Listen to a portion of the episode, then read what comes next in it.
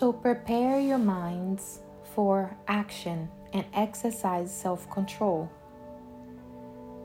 Put all your hope in the gracious salvation that will come to you when Jesus Christ is revealed to the world.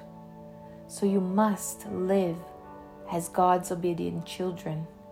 Don't slip back into your old ways of living to satisfy your own desires. You must be holy in everything you do, just as God who chose you is holy.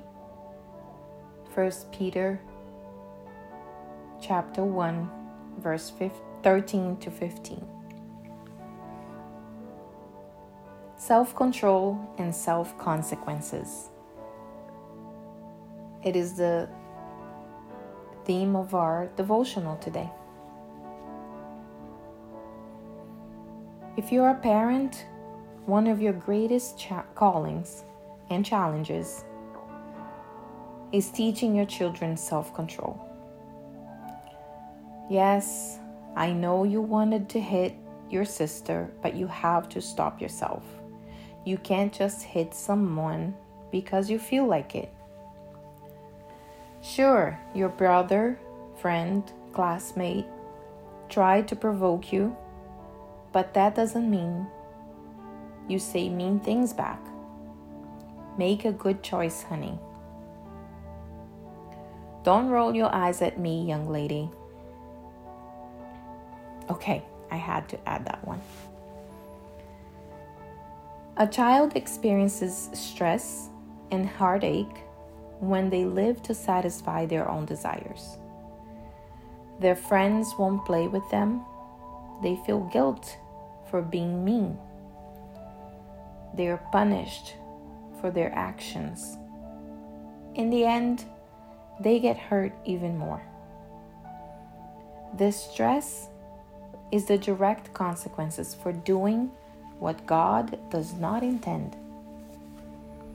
It's easy to see the consequences of failing to live God's way in our children, but sometimes we miss them in our own lives.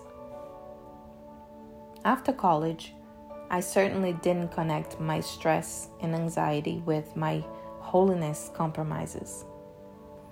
I was a brand new follower of Christ, and yet I wasn't satisfied with His love and the love of many wonderful new believing friends. I also wanted a boyfriend, someone to love me, whether or not he was God's best for me, or whether or not I compromised God's standards in the process. I intentionally hid the nature of my relationship from my Christian friends, knowing they would press me towards holiness. I knew perfectly well that I was being disobedient, and I did it anyway. It took quite some time for me to realize that the fights with my boyfriend, my distance from God, the conflict with friends, and my unusual level of exhaustion and stress at work were all directly or indirectly ramifications of that choice. Ramifications allowed by God who was using pain to wake me up. Friends, we have to confront the reality that sometimes the problems in our lives do not come because we're living in a broken world or the enemy is attacking us. Sometimes our problems are a direct result of us failing to exercise self control. We're not living in obedience. Just as we, as loving parents, will not let our children compromise without consequences, neither will our loving Heavenly Father. He is calling us back to the path that will bring peace. Let's reflect on the word today. If you are honest with yourself, in what ways are you satisfying your own desires and not living up to God's standards or holiness. Pray now, repenting of your disobedience and asking God to help you change.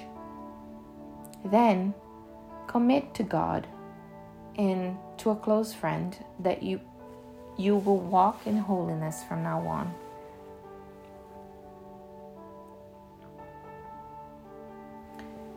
You express love by obedience. Dr. Jack Hyles.